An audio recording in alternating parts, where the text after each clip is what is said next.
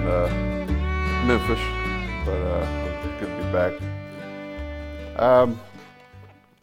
You're gonna have to excuse me today. I usually write the sermons out and I put them in a folder, or I'll type them out and then print them.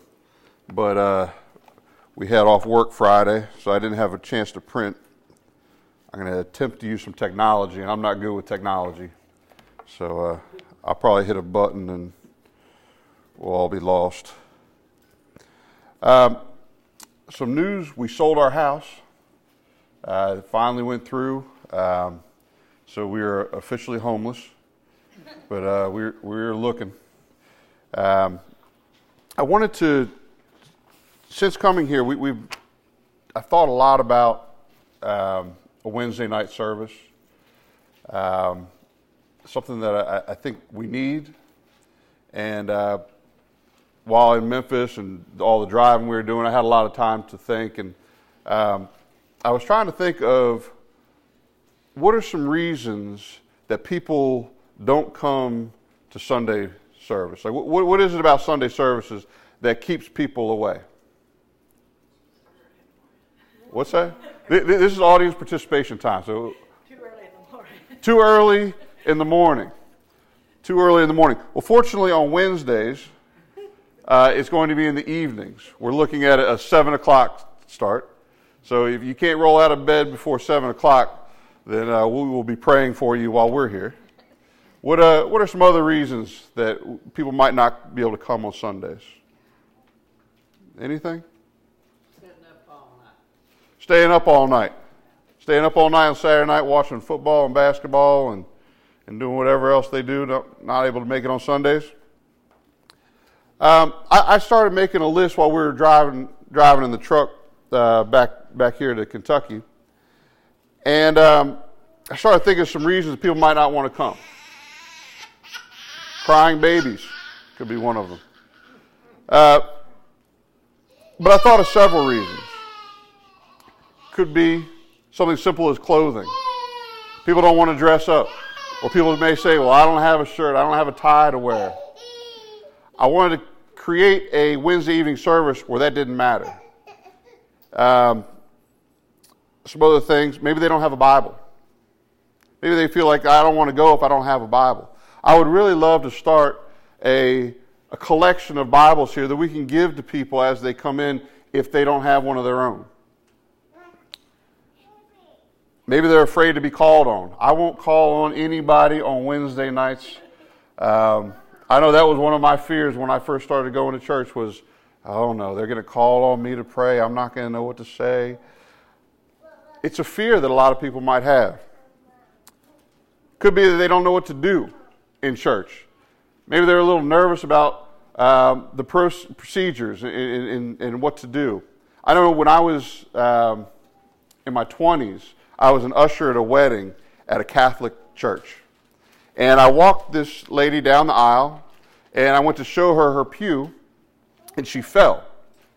And I tried to lift her up, only to find out that she was kneeling and crossing herself before she entered the pew. So I was trying to lift her because I didn't know what she was doing. I didn't know the procedures in that church. I want Wednesday night to be very simple. It's going to be something we call Kaya service. C-A-Y-A. It just means come as you are. It's just an acronym for come as you are. I don't care what you're wearing. We don't judge anybody. God certainly doesn't care what we're wearing, right? I've been in churches where people look like they're headed to a ball. They got the hat on. They got the beautiful dress on.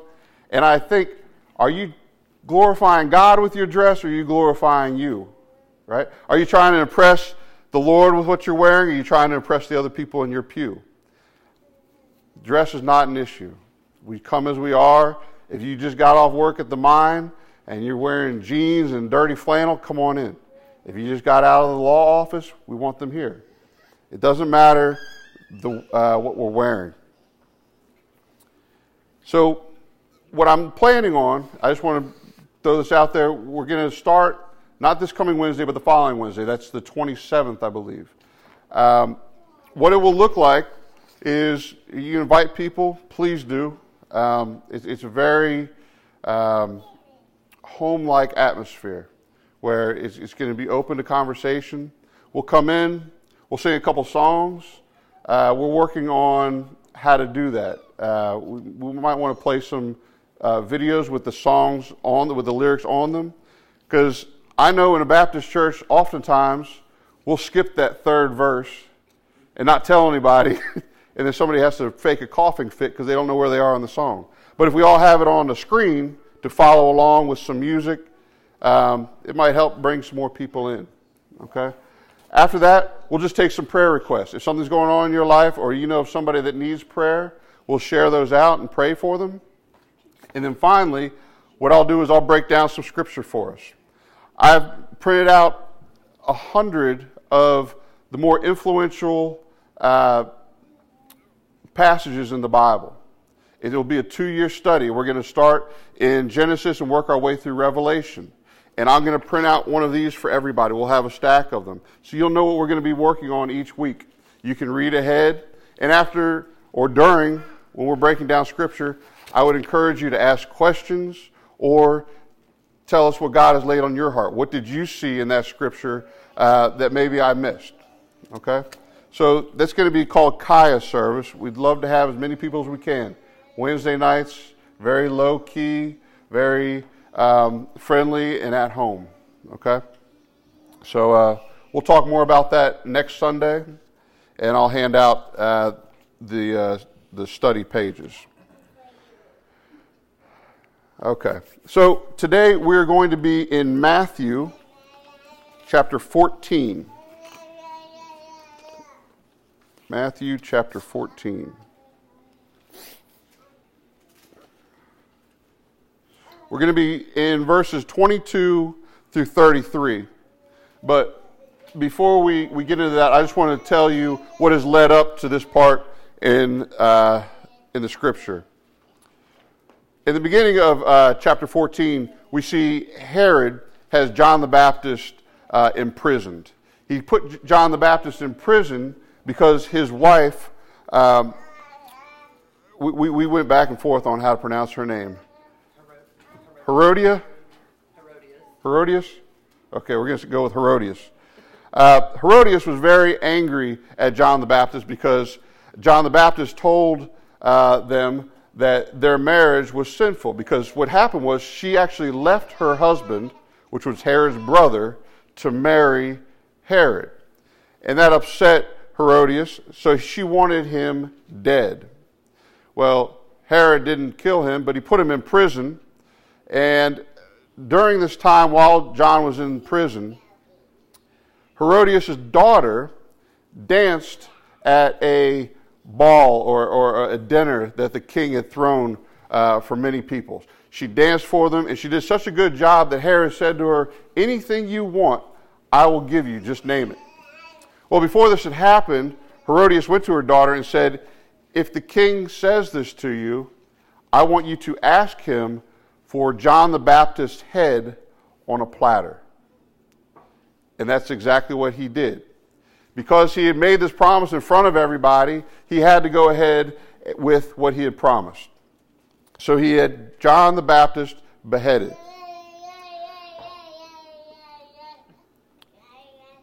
Jesus hears about this, and he says, "I don't want any part of this right now. We're going to flee." So as they're leaving, they have a great multitude of people that start following them. And this is what you see that leads into Jesus feeding the 5,000 with the 5 loaves of bread and the 2 fish. Okay? Now, after he feeds them, we see that in John chapter 6, it says they were going to capture Jesus and try to make him king. Okay? He did not want this to happen, so... And he also did not want his disciples to fall in with the crowd. So that's where we pick up in verse 22. Matthew 14, verse 22. "And straightway Jesus constrained his disciples to get into the ship and to go before him unto the other side, while he sent the multitudes away. And when he had sent the multitudes away, he went up to the mountain apart to pray. And when the evening was come, he was there alone. But the ship was now in the midst of the sea, tossed with waves, for the wind was contrary. And in the fourth watch of the night, Jesus went unto them, walking on the sea. And when the disciples saw him walking on the sea, they were troubled, saying, It is a spirit. And they cried out for fear. But straightway Jesus spake unto them, saying, Be of good cheer, it is I, be not afraid. And Peter answered him and said, Lord, if it be thou, bid me come unto thee on the water. And he said, or Jesus said, Come. And when Peter was come down out of the ship, he walked on the water to go to Jesus. But when he saw the wind was boisterous, he was afraid. And beginning to sink, he cried, saying, Lord, save me. And immediately Jesus stretched forth his hand and caught him and said unto him, O thou of little faith, wherefore didst thou doubt? And when they were come unto the ship, the wind ceased. Then they that were in the ship came and worshipped him, saying, O a truth, thou art the Son of God. Let's pray. Lord, thank you for today. Thank you for bringing us together in your house. It's always a great day to be in your house, regardless how wet the conditions are. I'm grateful for the people that were able to make it today, Lord. We just pray that you will open our hearts and our minds to your word and press on us what you want us to learn today, Lord. Please don't let me be a hindrance to your word. We just ask that you will be here with us. Let us feel your spirit, Lord, and all these things we ask in Jesus' name. Amen. Okay.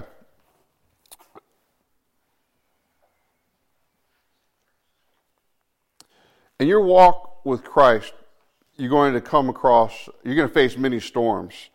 There are two types of storms that I want to mention before we start breaking the scripture down. The first kind is the God-created storms. Okay, these are difficult times that God has created in your life to grow you and make you stronger. You might think that once you give your heart and life to Christ, everything is easy going. Everything's just easy sailing. God's got me. He's going to protect me. I'm not going to have to worry about any of these difficult times. You quickly find out that that is not the case.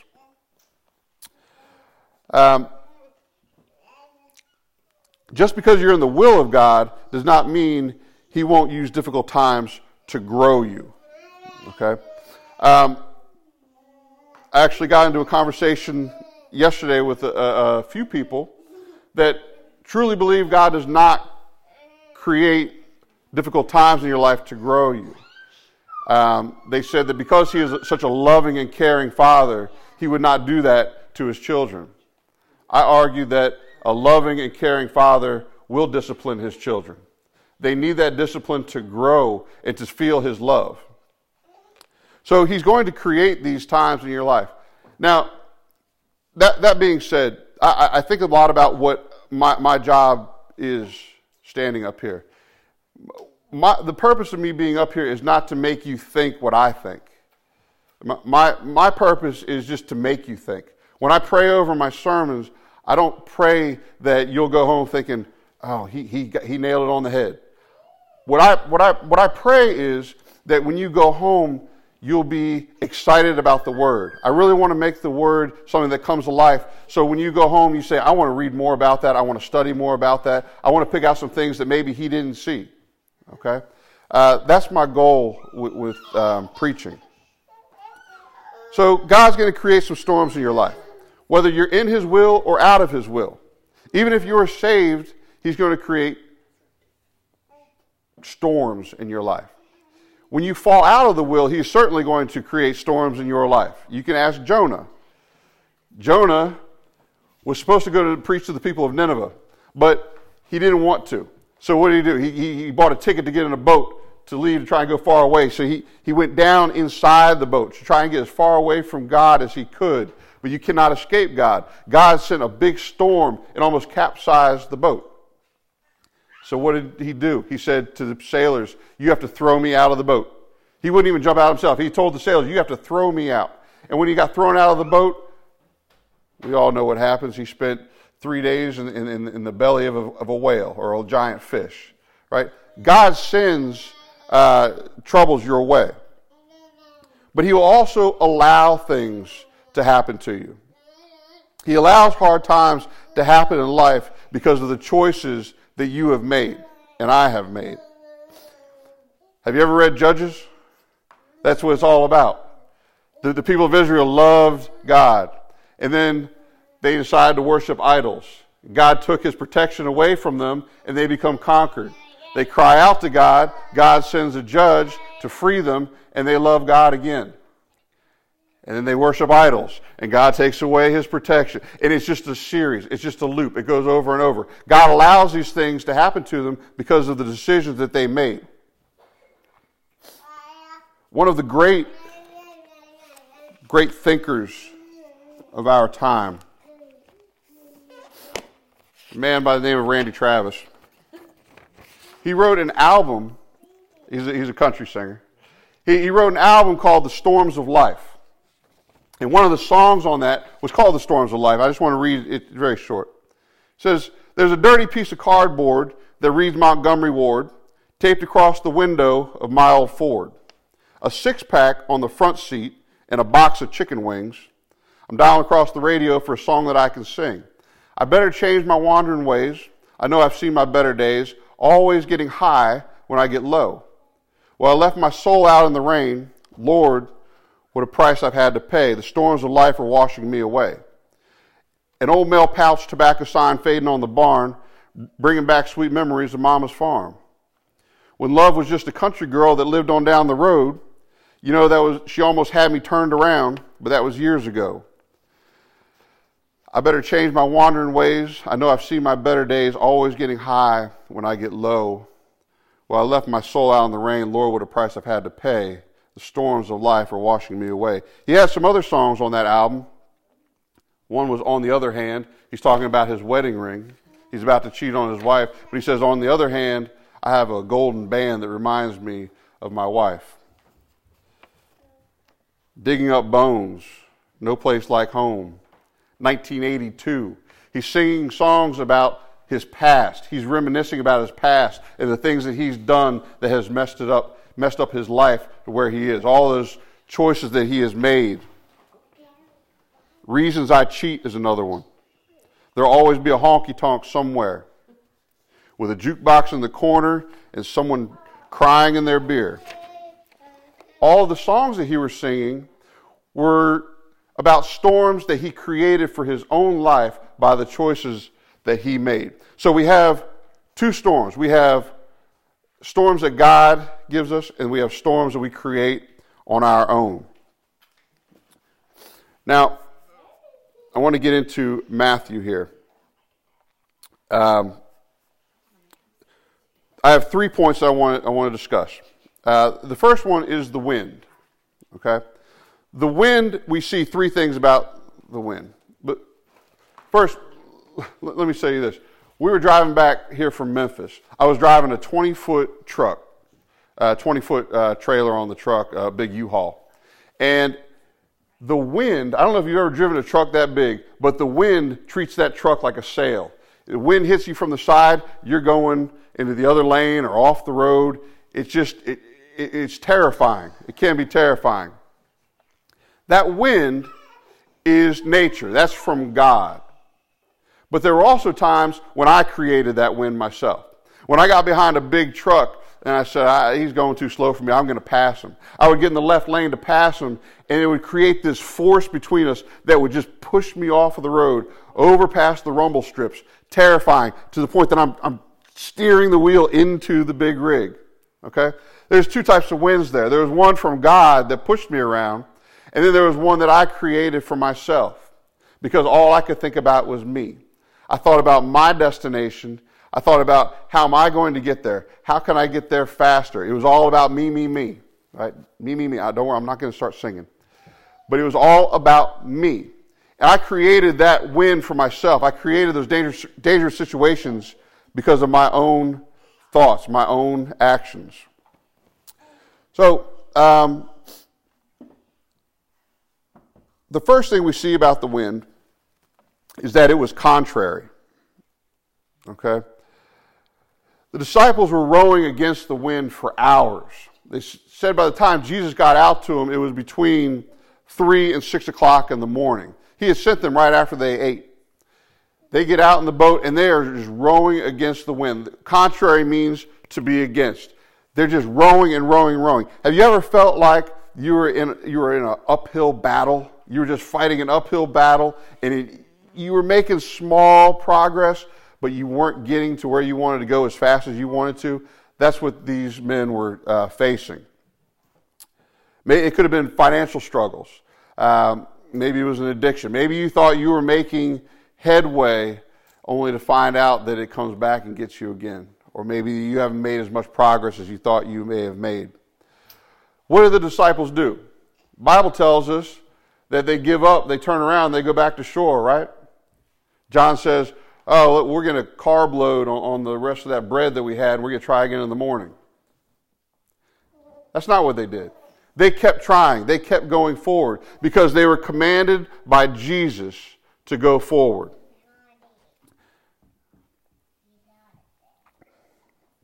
When you find yourself in a contrary wind, keep pushing forward.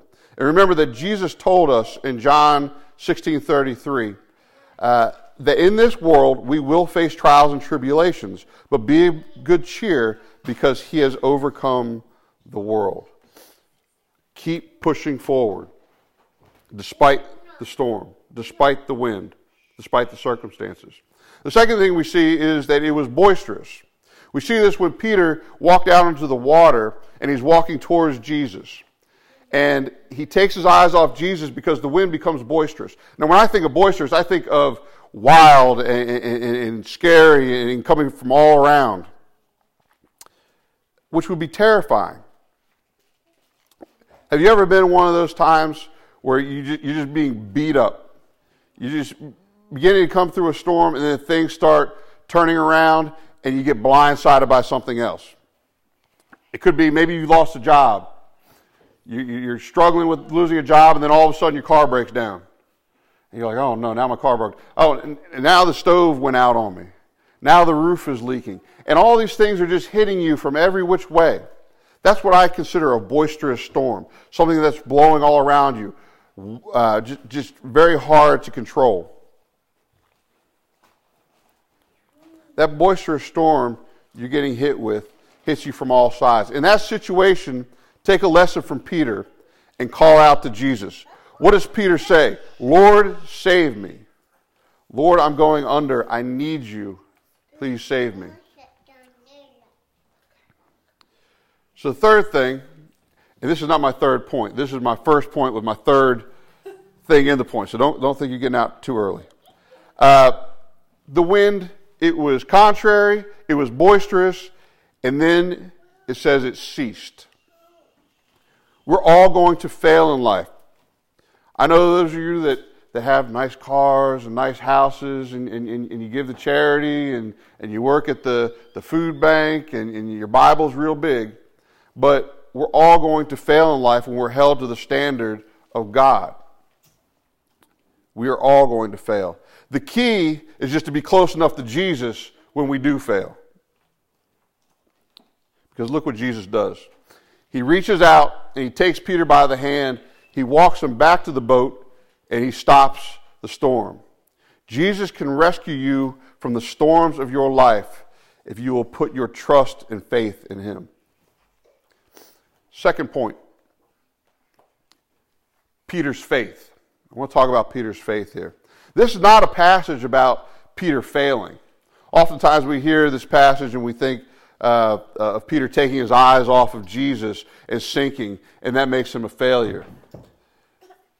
This is not a passage about his failing. This is a passage about God's grace. Look at what happens here. Look at the situation Peter and the other disciples are in. Okay? They're already scared because of the storm. They've been rowing, they're tired, they're beat up, and they think they see a ghost walking out on the water. That would be terrifying. But Jesus comes to them and says, don't fear, it's me. And then Peter speaks up. Now, if you were in Peter's position and you wanted to test Jesus to make sure that what you were seeing was truly Jesus, what would you have asked for? Think about that. Jesus said, it's me. And Peter says, well, I want you to prove to me that it's you, what would you ask him? You'd probably say, hey, Jesus, remember 3 chapters ago when you stopped the storm before? Maybe you could do that again for me. That's what I would ask him for. Maybe you would ask him to pick the boat up and carry it to shore. But that's not what Peter asks for. Peter doesn't even ask for a thing. Sometimes we think Peter asked God to allow him to walk on the water. But that's not what he asks God for. That's not what he asked Jesus for. He asked Jesus to command him. We pray all the time, we ask for things, right? We ask for a little more money in the bank account. We ask for somebody to be healed. We ask him for things all the time. But what we rarely ask him for is to command us to do something for ourselves. I wonder how that would change our prayers if we started asking for direction. Ask him to command us. Ask him to give us what he wants us to do. Instead of asking him for things, ask him how we can do it for ourselves. So Jesus gives Peter the command, come. So Jesus steps out on the boat with faith in Jesus' command. Some people get confused and they think of faith as being blind optimism. They think, oh, well, it's something you haven't seen, you don't know for sure, but you're just putting your faith in it. That's not what biblical faith is. Biblical faith, listen to this definition. Biblical faith is confident obedience to God's word in spite of circumstances and consequences. Let me read it again. Biblical faith is confident obedience to God's word in spite of circumstances and consequences. You say, 3rd time's a charm. I want you to listen to it and think about Peter's situation. Peter's been out on the water, he's scared, he's tired, and he's about to walk out onto the water to Jesus. Biblical faith is confident obedience. He's obeying Jesus of God's word. The word was come. In spite of the circumstances, which would have been the wind, the storm that they're facing, and the consequences. If I step out of this boat and that's not Jesus, I'm sinking straight to the bottom. Peter has biblical faith. Right, amen. So yes, Peter does take his eyes off of Jesus and he gets distracted and scared by the wind. We can't blame Peter for sinking, because the command that Jesus gave him, when Jesus gave him that command, he knew Peter was going to fail. What does he say to Peter? O thou of little faith. Is little faith a bad thing? In a few chapters from now, Jesus is going to tell us that just the faith the size of a mustard seed can move mountains. So I would argue that a little bit of faith goes a long way. And if you think about it, Peter was the only one that had enough faith to step out of the boat. The other disciples were in there probably snickering to each other. This guy's crazy. You guys try to step out of the boat and walk on the water? It's crazy. Now we see this account in 3 different parts of Scripture, in 3 of the Gospels. We see it in Matthew, Mark, and John. This is the account in Matthew. Now, Matthew is the only one that actually mentions Peter walking on the water. So why didn't John mention it? John was in the boat. He saw what happened. We don't know. Could be that maybe he was feeling a little insecure. Maybe he was a little jealous of how great Peter's faith was and didn't want to make himself look bad for not walking also. We don't know. Why didn't Mark mention it? To understand why Mark didn't mention Peter walking on the water, we have to remember what the Gospel of Mark was about. Mark was actually the interpreter for Peter. Peter gave Mark these stories that Mark recorded in Scripture. So it wasn't Mark that would have left it out, it was Peter. Now, if I'm one of the only 2 people in the history of the world that has ever walked on water, I'm thinking I'm probably going to tell some people about it. Okay, I'll have a Facebook page, Water Walker. I'll have T-shirts made up. I would be bragging about it because that's just being honest. Peter did not brag about it. Why not? We look at 1 Peter chapter 1, verse 7. You don't have to go there. I'm going to read it for you. So that the proof of your faith, being more precious than gold, which is perishable, even though tested by fire, may be found to result in praise and glory and honor at the revelation of Jesus Christ. Okay? What he's saying there is, yes, I've been through trials and tribulations. I've gone through a lot of things in my life. But they all, I can tell you all about them. I can tell you everything about them. I can tell you just the difficult times in my life. But they don't matter because all I want to tell you about is Jesus. That's why he didn't bring it up. He didn't want to brag on himself. All those hard times that he went through are only to point him and glorify and honor Jesus.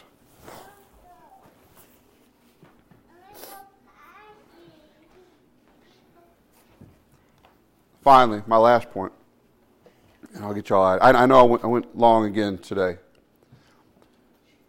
This point is recognize, well, first of all, we talked about the wind. Okay, we talk about Peter's faith. Now I want to talk about recognizing Jesus in the storms of your life. I think when most of us read this account, we assume that Jesus was walking out on the water to do what? To help them, right? We think, okay, well, they were in trouble. They were in the storm. They were tired. They were scared. Jesus had been watching from the mountains. He'd probably been praying for them. He walks out there to help them. Unfortunately, that's not the case. Take a look at Mark's account and what happened. In Mark chapter 6, verses 48 and 49, it says this. And he saw them toil. This is Jesus. Saw them toiling and rowing, for the wind was contrary unto them. And about the fourth watch, which is between 3 and 4 o'clock in the morning, he cometh unto them, walking upon the sea, and would have passed by them. He wasn't planning on coming out there to help them. John's description says the same thing. He walked out on the sea and was going to walk right on past them. It wasn't until they cried out in fear that Jesus stopped. He didn't have any intentions of helping them. He was walking to the other side. Why were they scared? Because they thought he was a ghost. They didn't cry out because they saw Jesus. They cried out in fear. Jesus stopped because they were scared. They didn't know why they were crying out. They didn't know what they were crying out about because they didn't know exactly what it was. But Jesus knew what they were going through. He knew the fear in their hearts. Maybe you're going through a storm in your life right now. Maybe something is troubling you and you can't quite put your finger on it. You can't make out what that is that's scaring you so much. God could be waiting for you just to cry out. Even if you don't know what the problem is, and you don't know what to say, He knows. And if you have the Holy Spirit in you, if you are saved and you have the Holy Spirit will intercede for you. He will speak for you. He wants to calm the storms in your life, but first you have to admit that you can't do it on your own. So there are three things I want you to take away with you today if you're taking notes. First, don't assume that because you're in a storm that it was from the devil. Jesus will create storms in your life to help train you and strengthen you because He loves you.